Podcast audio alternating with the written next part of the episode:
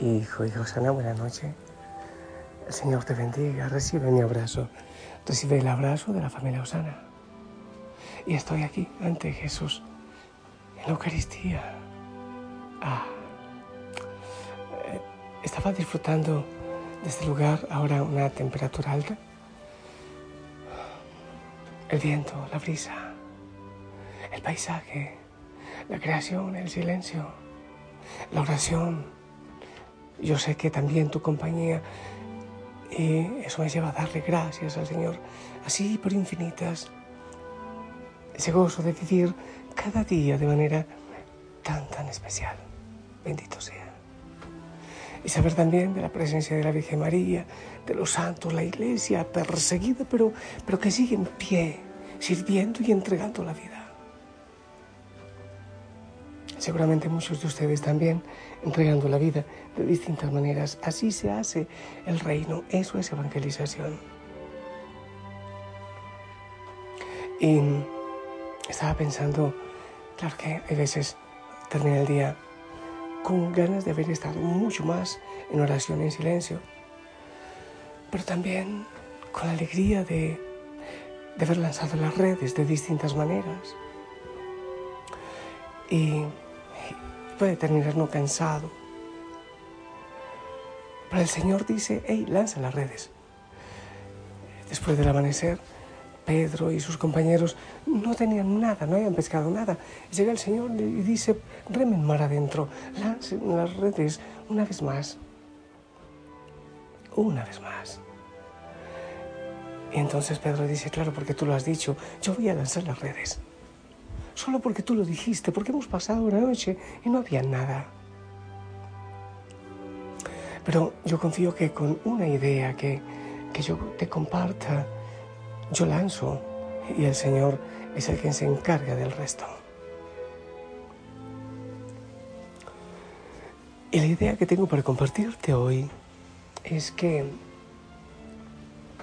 a ver, es verdad que hay mucho dolor en el mundo, aunque no nos podemos quedar solo en el dolor, porque hay mucha bendición. Hay tanta lucha, hay tanto dolor, hay tanto, tanto sufrimiento, hay tanto ataque del enemigo contra la iglesia y contra el mundo, todo. Y en medio de todo eso, ya como sacerdote, que, bueno, hay gente que llega a pedir consejo, confesión, en los días dispuestos para ello. También por mi propia experiencia, por lo que yo vivo, por lo que yo soy, por lo que yo conflictúo. Pienso que tanta necesidad en el mundo, tanta pobreza, tanta angustia, tanta miseria, tanta guerra. ¿Y cuántos hogares se destruyen por cosas que realmente no tienen sentido? No sé si tú has pensado en eso. ¿Cuánta gente muere cada día de hambre? ¿Cuánta gente por la guerra? ¿Cuánta lucha? ¿Tanta miseria? Pensar en el aborto, en la trata de blancas, en, la guerra. Y nosotros hay veces que conflictuamos, que nos enredamos la vida por cosas tan sin sentido.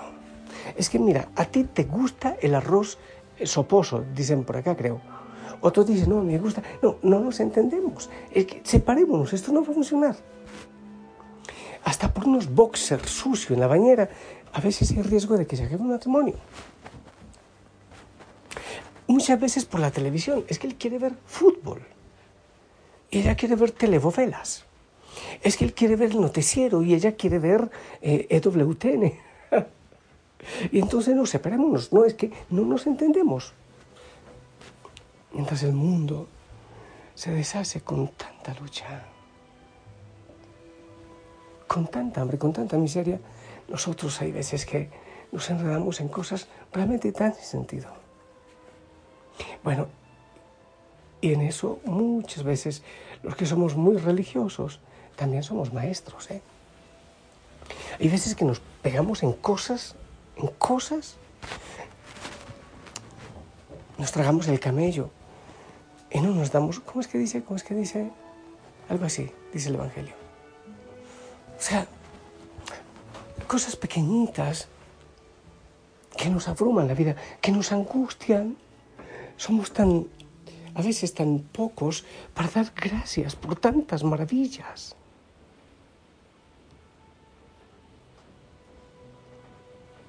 Somos cositeros, muchos de nosotros cositeros, demasiado, o sea, al extremo. Es verdad que los detalles y todo eh, son importantes, pero a veces nos abrumamos en cosas sin sentido. Y es que estamos tristemente apegados a nuestros puntos de vista. Si vemos realmente así, concienzudamente, cuánto peleamos por nuestro punto de vista, porque yo pienso así y no como tú, porque me gusta esto y no lo otro, yo creo que nos daría vergüenza. El mundo tiene graves, graves problemas, situaciones tremendas por resolver. Y nosotros estamos, por lo general, embebidos en problemas minúsculos que ponemos solucionar con tanta facilidad. Pero tenemos, ¿cuántas veces tenemos corta la mente, corta la visión. Somos miopes, somos mezquinos muchas veces.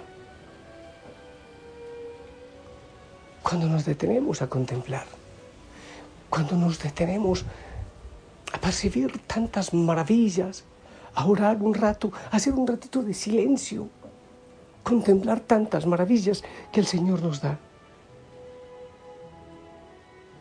Nuestra mente y nuestro corazón empieza a aceptar otras formas. Nuestro corazón empieza a abrirse para poder hospedar otras realidades. Pero nos falta usar bien el tiempo para poder detenernos, no andar con tanta prisa pensando solo en nuestras ideas, en nuestras necesidades necesitamos capacidad de acogida. Necesitamos vaciarnos. Vaciarnos, sí. Cuando el Señor dice vayan y no lleven, no lleven otra túnica, no lleven otro bastón, lo que está diciendo es vaciarse. Necesitamos incluso vaciar nuestras casas. De tanto enredo, de tanta tontería, para que entren ideas nuevas, para que entre aire nuevo. Vaciar nuestra mente para que quepan otros, para que entre aire nuevo. En cuanto más vacíos estamos de nosotros mismos, más cabrá dentro de nosotros la novedad, la buena nueva de Cristo. A vino nuevo, odres nuevos. Hace falta vaciarnos de tantas cosas Hace falta morir incluso a muchas cosas aprendidas, a costumbres aprendidas en casa.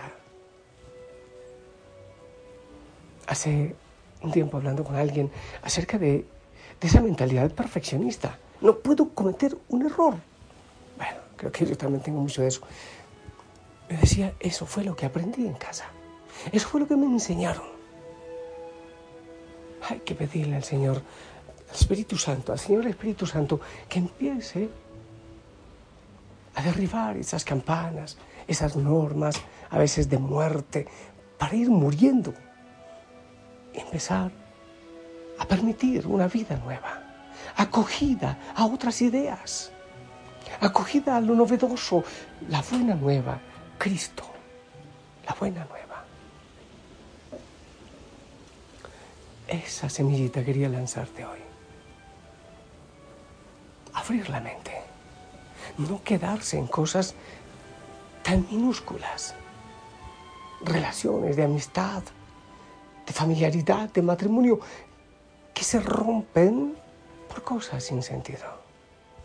Espíritu Santo, ven y danos una capacidad de acogida, de apertura. Ayúdanos a vaciar nuestra mente y nuestro corazón para que pueda entrar lo nuevo, para que quepa lo nuevo en nuestra vida. Ven, Espíritu Santo, así como este viento más que brisa, como este viento que en este momento está golpeando aquí nuestro refugio, que también el Espíritu Santo venga y golpee nuestro corazón, que venga con novedad, que abramos nuestras alas. Que tú, Señor, quites tanto miedo, tanta vergüenza, podamos saltar, volar, vivir, vivir, sí, vivir, Señor. Y sentir la brisa, el viento, el sol, los regalos de cada día. Sí, Señor. Sí. Y así, en esa libertad, lanzas las redes una vez más.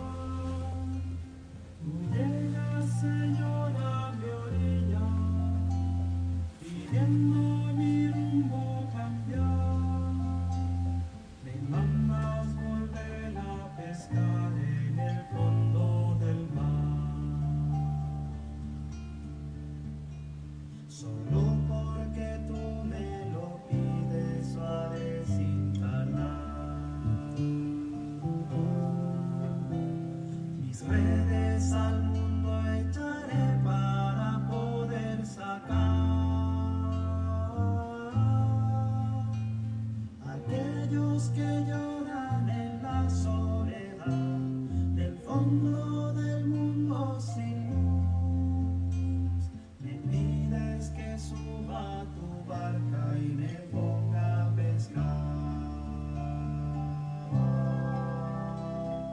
escondido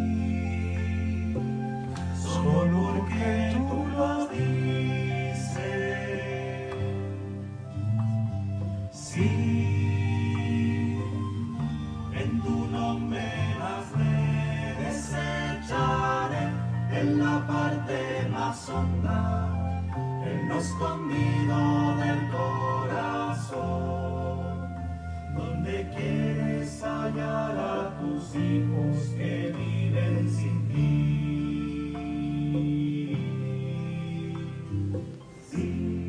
Y no solo se acaban matrimonios, amistades, empresas, sino que se mata gente. Porque este presidente quiere esto, pero el vecino quiere otra cosa. No, ese pedacito de tierra me pertenece a mí. Pero oye, ¿qué sentido tiene? Siempre he pensado que me parece absurdo. ¿Cuántos soldaditos tienen que hacerse matar? Porque un presidente quiere por un pedazo de tierra.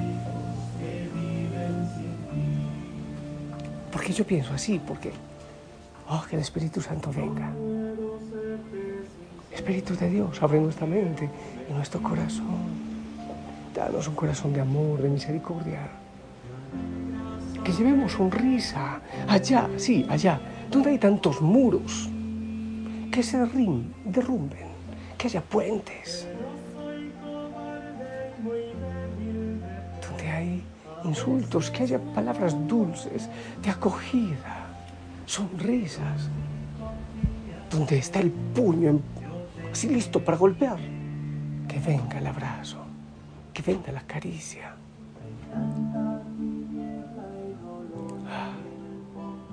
Espíritu Santo, elimina tanta mezquindad de nuestro corazón. Los hombres no quieren creer y se sienten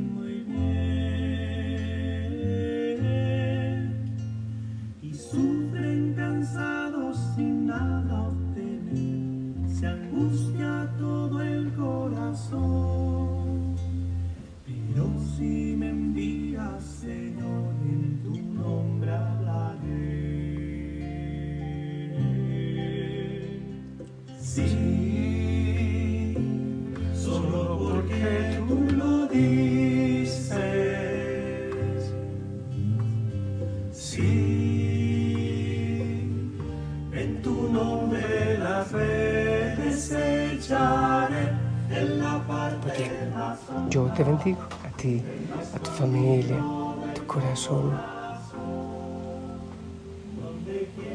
tu mente también y tu historia, para que venga aire nuevo a todos. En el nombre del Padre, del Hijo, del Espíritu Santo. Esperamos tu bendición. Es para todos.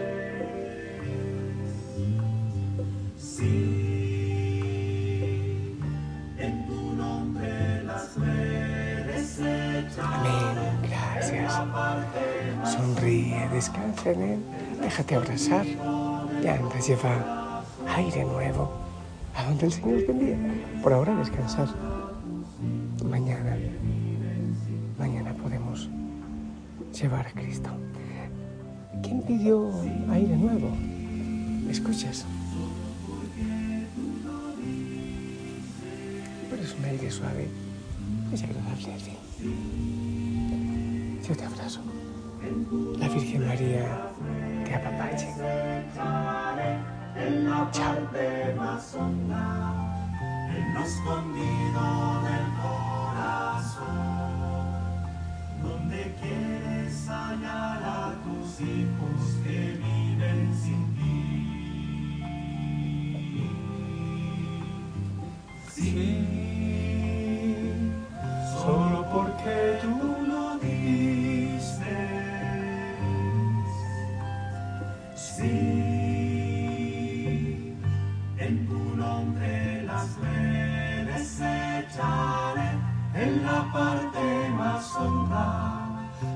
escondido del corazón, donde quieres hallar a tus hijos de vida.